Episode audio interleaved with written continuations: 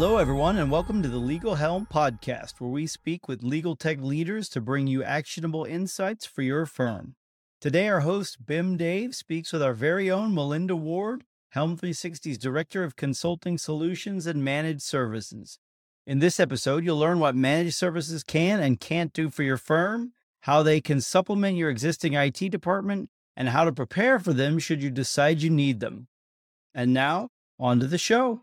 Hello, everyone, and welcome to the next episode of the Legal Helm podcast. Today, I'm very excited to be joined by our very own Melinda Ward, who heads up our professional services and managed services teams here at Helm 360. So let's dive straight into it, Melinda. Maybe we could start with a little introduction of yourself and a little bit of your background, please.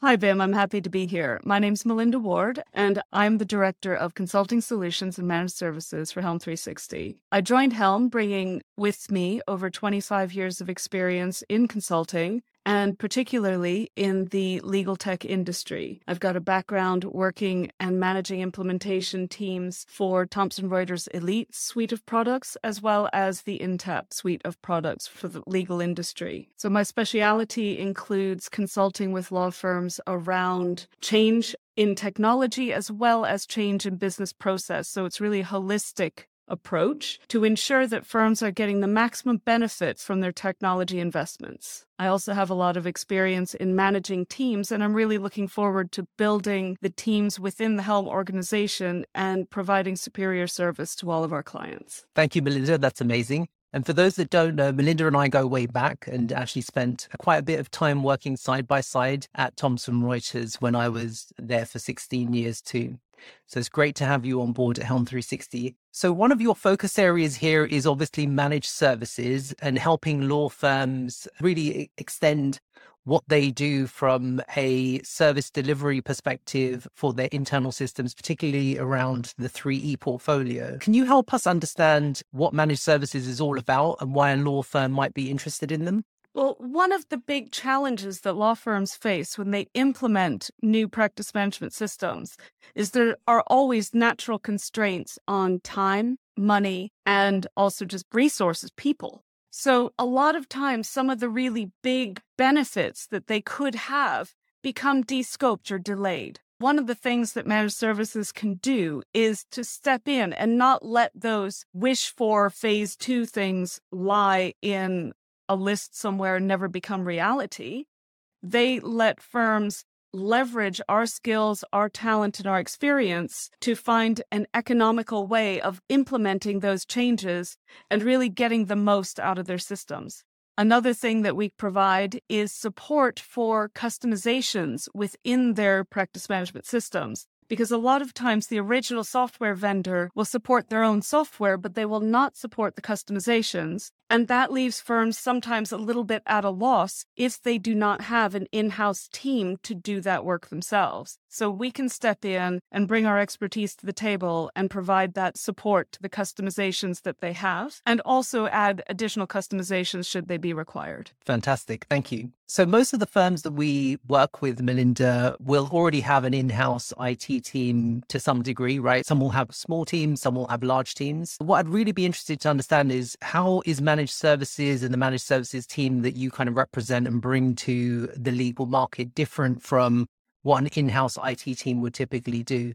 And does a law firm kind of considering their options need both? How does that synergy really work? I believe in house IT teams at law firms are often tasked with being involved with managing many different disparate products. So that not only the practice management system, but the word processing and whether it's Microsoft Office or Google Docs or whatever other package they're using, the document management system, any sort of form and workflow processing, the HR system, the client relationship management system, a huge number of systems. The problem is an IT team, even if you have 10 or 20 people, you're going to have database administrators, you're going to have security experts, you're going to have people who can do a bit of programming but you're not going to have people who have that deep multi year experience with one product. They're more generalists because they have to be. We can provide that specialist support and work with the IT teams of firms to fill in their gaps, both in knowledge and in expertise. we can provide a scaled support. Some firms need a lot of extra help, and some need help just with the more complicated and really specialized tasks. We're flexible on that, and we can help provide that support that's needed on a case by case basis. That's an mm. excellent point. I think I've heard this kind of message time and time again that IT teams already are very busy and stretched with the amount of work that they have to do, particularly with the hybrid model that they have to support now, which is pretty time intensive in terms of being able to make sure that the business can run as normal. And then when you throw in an expert product like Thomson Reuters Elite 3 platform that requires a significant amount of knowledge to be able to manage and maintain and extend, like you say, that can make a real difference as to how much is on somebody's plate versus not. If I'm a law firm looking to really leverage a uh, firm like Helm 360 to extend what we do, so not necessarily replace the functions of what IT does, but really give them the speciality skill sets they need to be successful, what kind of things should I look for in a managed services provider? Well, I would say key aspects to look for are definitely industry experience because there are a lot of people offering IT services.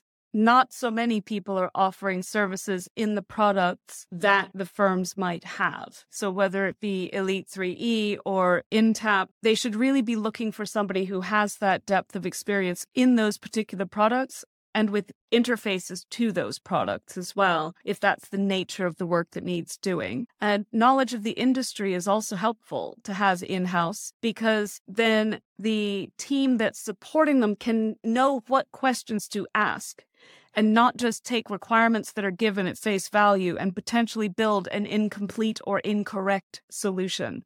Because I find a lot of times firms know, for example, for a report, they have an idea of what they want, they can sketch it out, but they might miss something because they don't know what they don't know.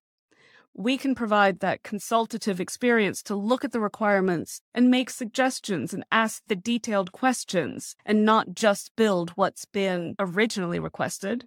That value add means that what you get is much more useful to the firm and much more comprehensive and really provides value for money Lovely. Thank you. How have managed services changed in the post COVID landscape? Obviously, there's been a lot of additional pressure on IT teams, which means that there's been a rise in the need for managed services. But I'm just interested to hear from you in terms of have you seen any changes post COVID that impact managed service delivery or any trends that you're seeing from that perspective?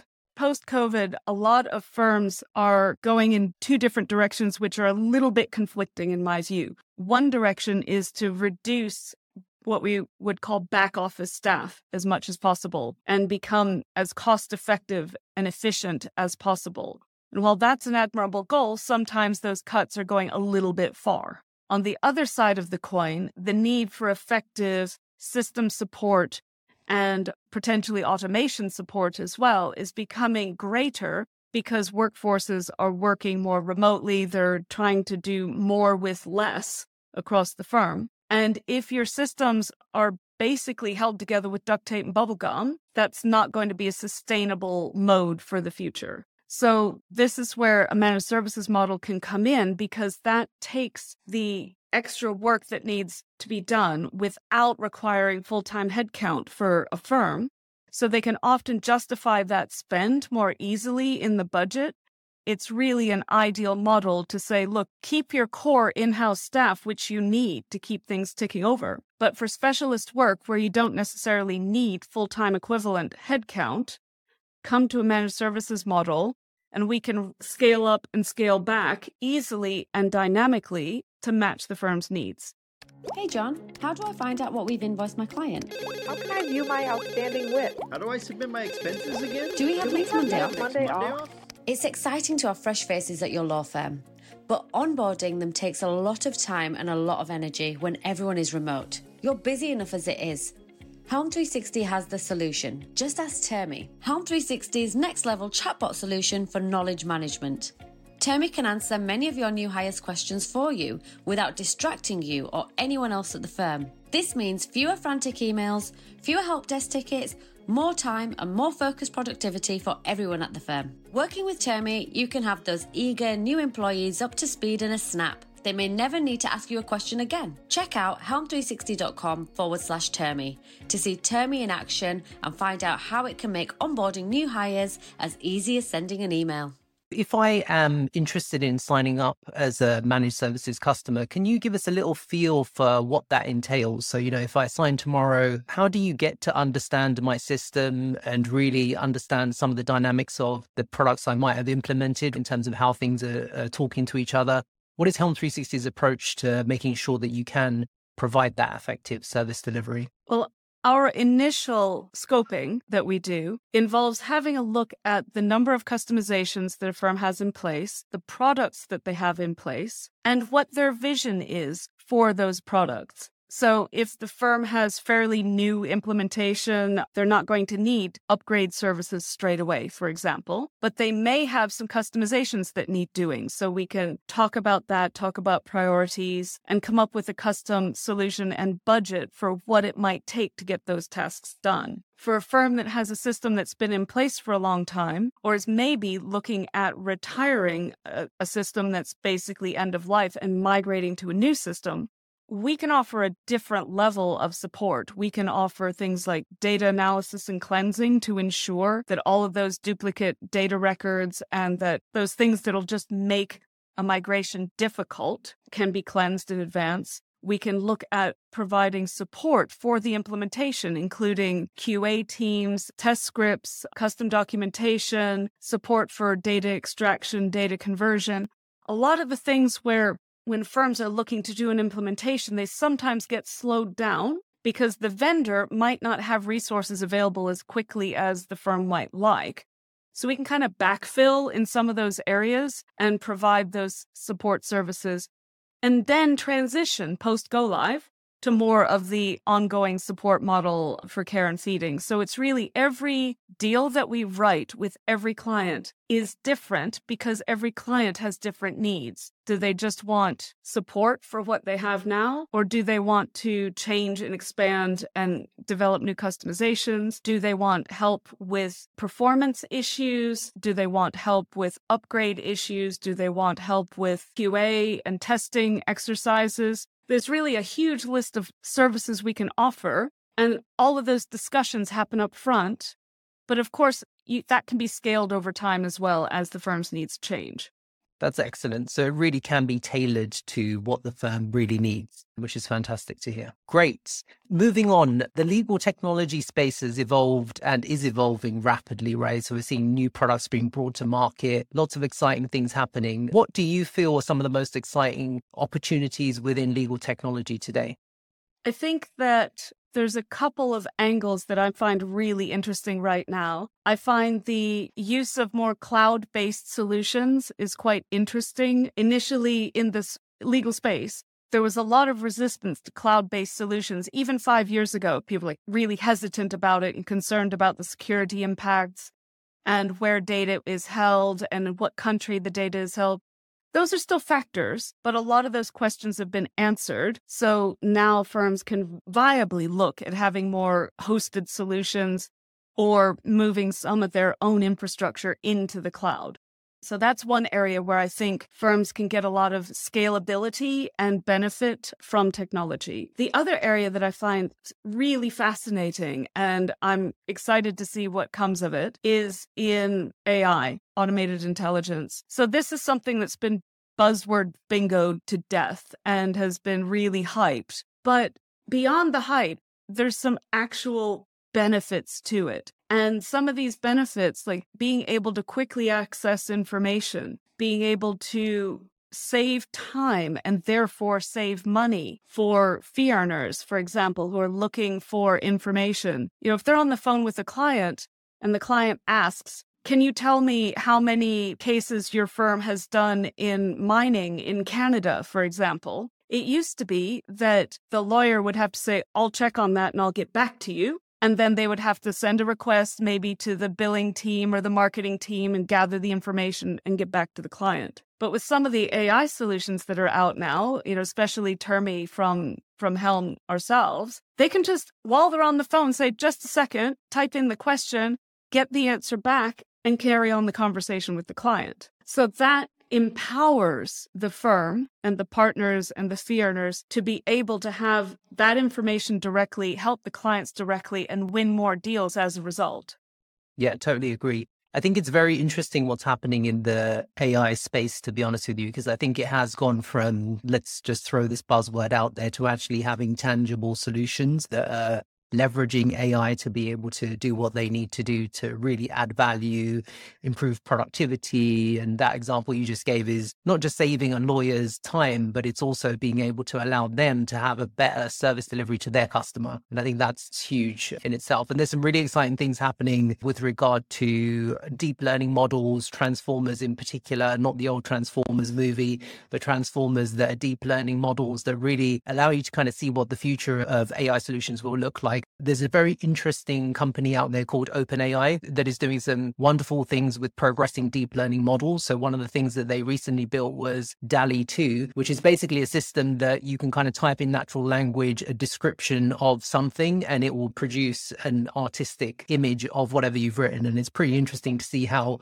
capable it is to be able to do that. And although that's kind of like a off the wall example, like the level of understanding that you can get from AI systems today is pretty interesting. And how that applies to the legal world in future will be very, very interesting to see how that evolves. So appreciate your input on that. So Melinda, what steps can a law firm take to prepare for managed services? Well, in advance of having our scoping discussions, the best thing to do is to really just start with documentation.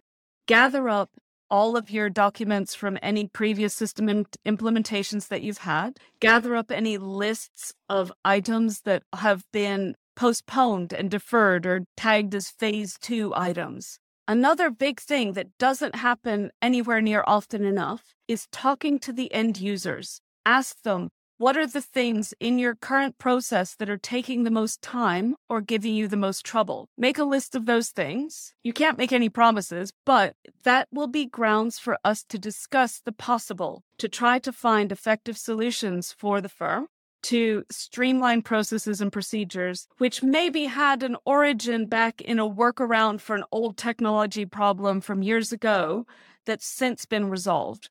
It's amazing how many times I see firms carrying processes forward from 10, 15 years ago. And there are so many inefficiencies, but they just don't realize that this can be changed and, and improved. So get that list from the people who are doing the job every day and then let us have that discussion with you about what we might be able to do to help. What fantastic advice. I think it's interesting because what tends to happen is you kind of get firms that implement a product like 3E and they spend obviously a lot of time and effort and energy getting it to a point where it's right enough for them to go live and use the product. And that's a significant investment that's been made. And what we really want to do post go live is really maximize that investment, right? And the return on investment, I think what a lot of people don't realize is that that happens in those small incremental changes that happen after go live because you've had the opportunity to then settle into the system. Your users know how the system works and what it's capable of doing. And then that's really a really good opportunity to do exactly what you say is like document what your wish list is. What gaps do you see when now you're up and running and operational and, and allow that change to happen incrementally? So that's great. Great to hear. Thanks for that advice. I've always had the view that firms should revisit their systems at least once a year, especially the first year after go live, and assess what is working well and what could be improved because there's always something that can be improved. And especially if you've gone live with what we often call the minimum viable product, because everybody's got implementation fatigue, it needs to get done. So you get the implementation over the line, you get it in place, and those things that you really wanted to do, the the nice to haves, the things that where you'd really see the benefit of the new system often get delayed. But don't delay too long, otherwise those things will be forgotten. And also, people's enchantment with the system and engagement with the system will drop. So, as long as firms and users are seeing continuous improvement in a systematic fashion, then they will remain engaged with the system, positive about the system, and be advocates. Wonderful. Thank you. Now, I have a, a question regarding some of the travel that you've done. So, you've you mentioned earlier that you know you've you've kind of traveled the world visiting various clients in different countries, continents all over the world. Tell me what was your most interesting experience in your travels over the years? Oh my, there have been so many. Yeah, I've been on a plane that's caught fire. I've been in I've been locked in an office building in Poland where I didn't speak Polish and nobody understood that I really just needed to get out of the building.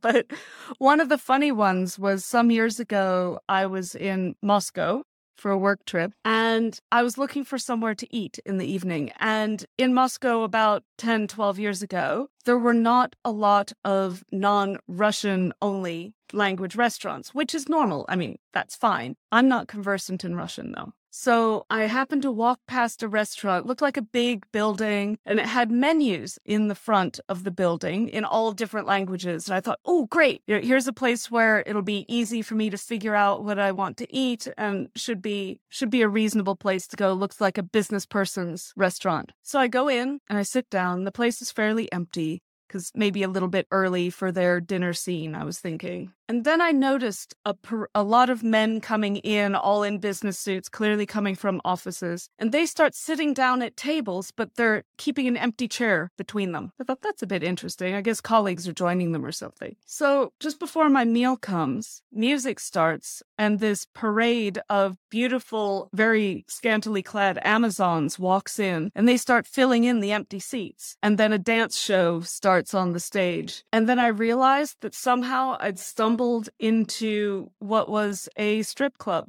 And uh, I ate very quickly, paid my bill, and left. and the next day, I mentioned to the client where I was working, they of course asked, Oh, how was your evening? Did you find somewhere for dinner? I said, Well, it was interesting. I went to this place and I gave the name of the place, and they just started laughing and like, Why would you go there? I said, Because you didn't tell me not to. So, yeah, lots of things can happen when you're traveling in a country where you're not fluent in the language. Indeed. What a fantastic story. Great, great. Great for you to share that with us. Thank you. So, if you just kind of wrapping things up a little bit and just kind of interested to to learn a little bit more about you, Melinda. So, if you had the opportunity to borrow Doctor Ooh. Who's time machine and go back to Melinda when she was 18 mm. years old, what career advice would you give her?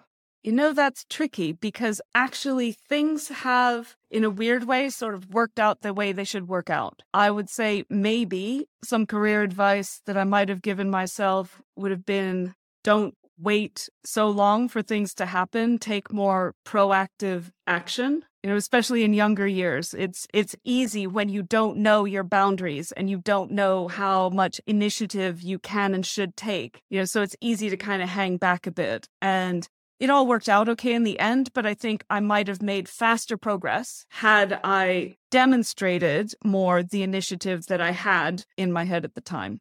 Wonderful. And just one final wrap up question. We have lots of different people that listen to us on our podcast, which we are very grateful for. For those that might be out there thinking about making a transition from maybe working at a law firm to going into a consulting role, any words of wisdom for somebody thinking about a career change like that, given your experience, you know, playing that role and some of the the kind of highs and lows of being a consultant? Any tips and tricks on getting into that area? over the years, I've hired lots of people who have come from conventional office based roles into more consultative type positions. And one of the key factors for what makes that transition successful is if the individual enjoys the busy times. You know, if you're if you've just gone through a big implementation project, for example, and you enjoyed the buzz of it, you enjoyed the change, you enjoyed the, you know, always having stuff to do, then you'll probably enjoy consulting. If you hated that experience and you just wanted everything to go back to normal so you could just have your quiet day and go to lunch when you're meant to go to lunch and leave at the end of the day when you're meant to leave, then consulting might not suit you as well. Because firms hire in teams like the Helm team, for example, when they have a problem that needs to be solved, right? So they're either short on time, short on money, short on experience, and they have something that needs done. And once that something is done, then you go on to the next project or the next task. You don't get that really calm, let's just chill out for a while period, in the consulting world. So, for those who are kind of bored and frustrated in those calm times, consulting is definitely something that you should look into. And I'm happy to speak more to anybody who has an interest. I have mentored lots of junior consultants in the past. And when I say junior, that doesn't mean chronologically junior. It means people who are new to the consulting space. So if you're interested in making the jump, Helm is growing at an incredible pace. There's such a demand for services. So I'm happy to have a private, confidential one to one with anybody who wants to connect with me on LinkedIn under Melinda Lee Ward, or you can look me up through the Helm 360 page on LinkedIn. And really happy to have a discussion with you. Thank you very much for that advice. It has been a pleasure talking to you as always, Melinda. Thank you very much for being here. And we're really excited and looking forward to see how Helm 360's managed services team and consulting team evolve underneath you. Thank you very much. Thank you for the invitation, Bim. It's been lots of fun. I look forward to seeing what our future is going to bring. Thank you, as always, for listening to the show. We hope you enjoyed our talk with Melinda Ward. If you enjoyed this episode, please like and subscribe wherever you get your podcasts. And if you really like us, a five star review on Apple Podcasts would help us out immensely. See you next time on The Legal Helm.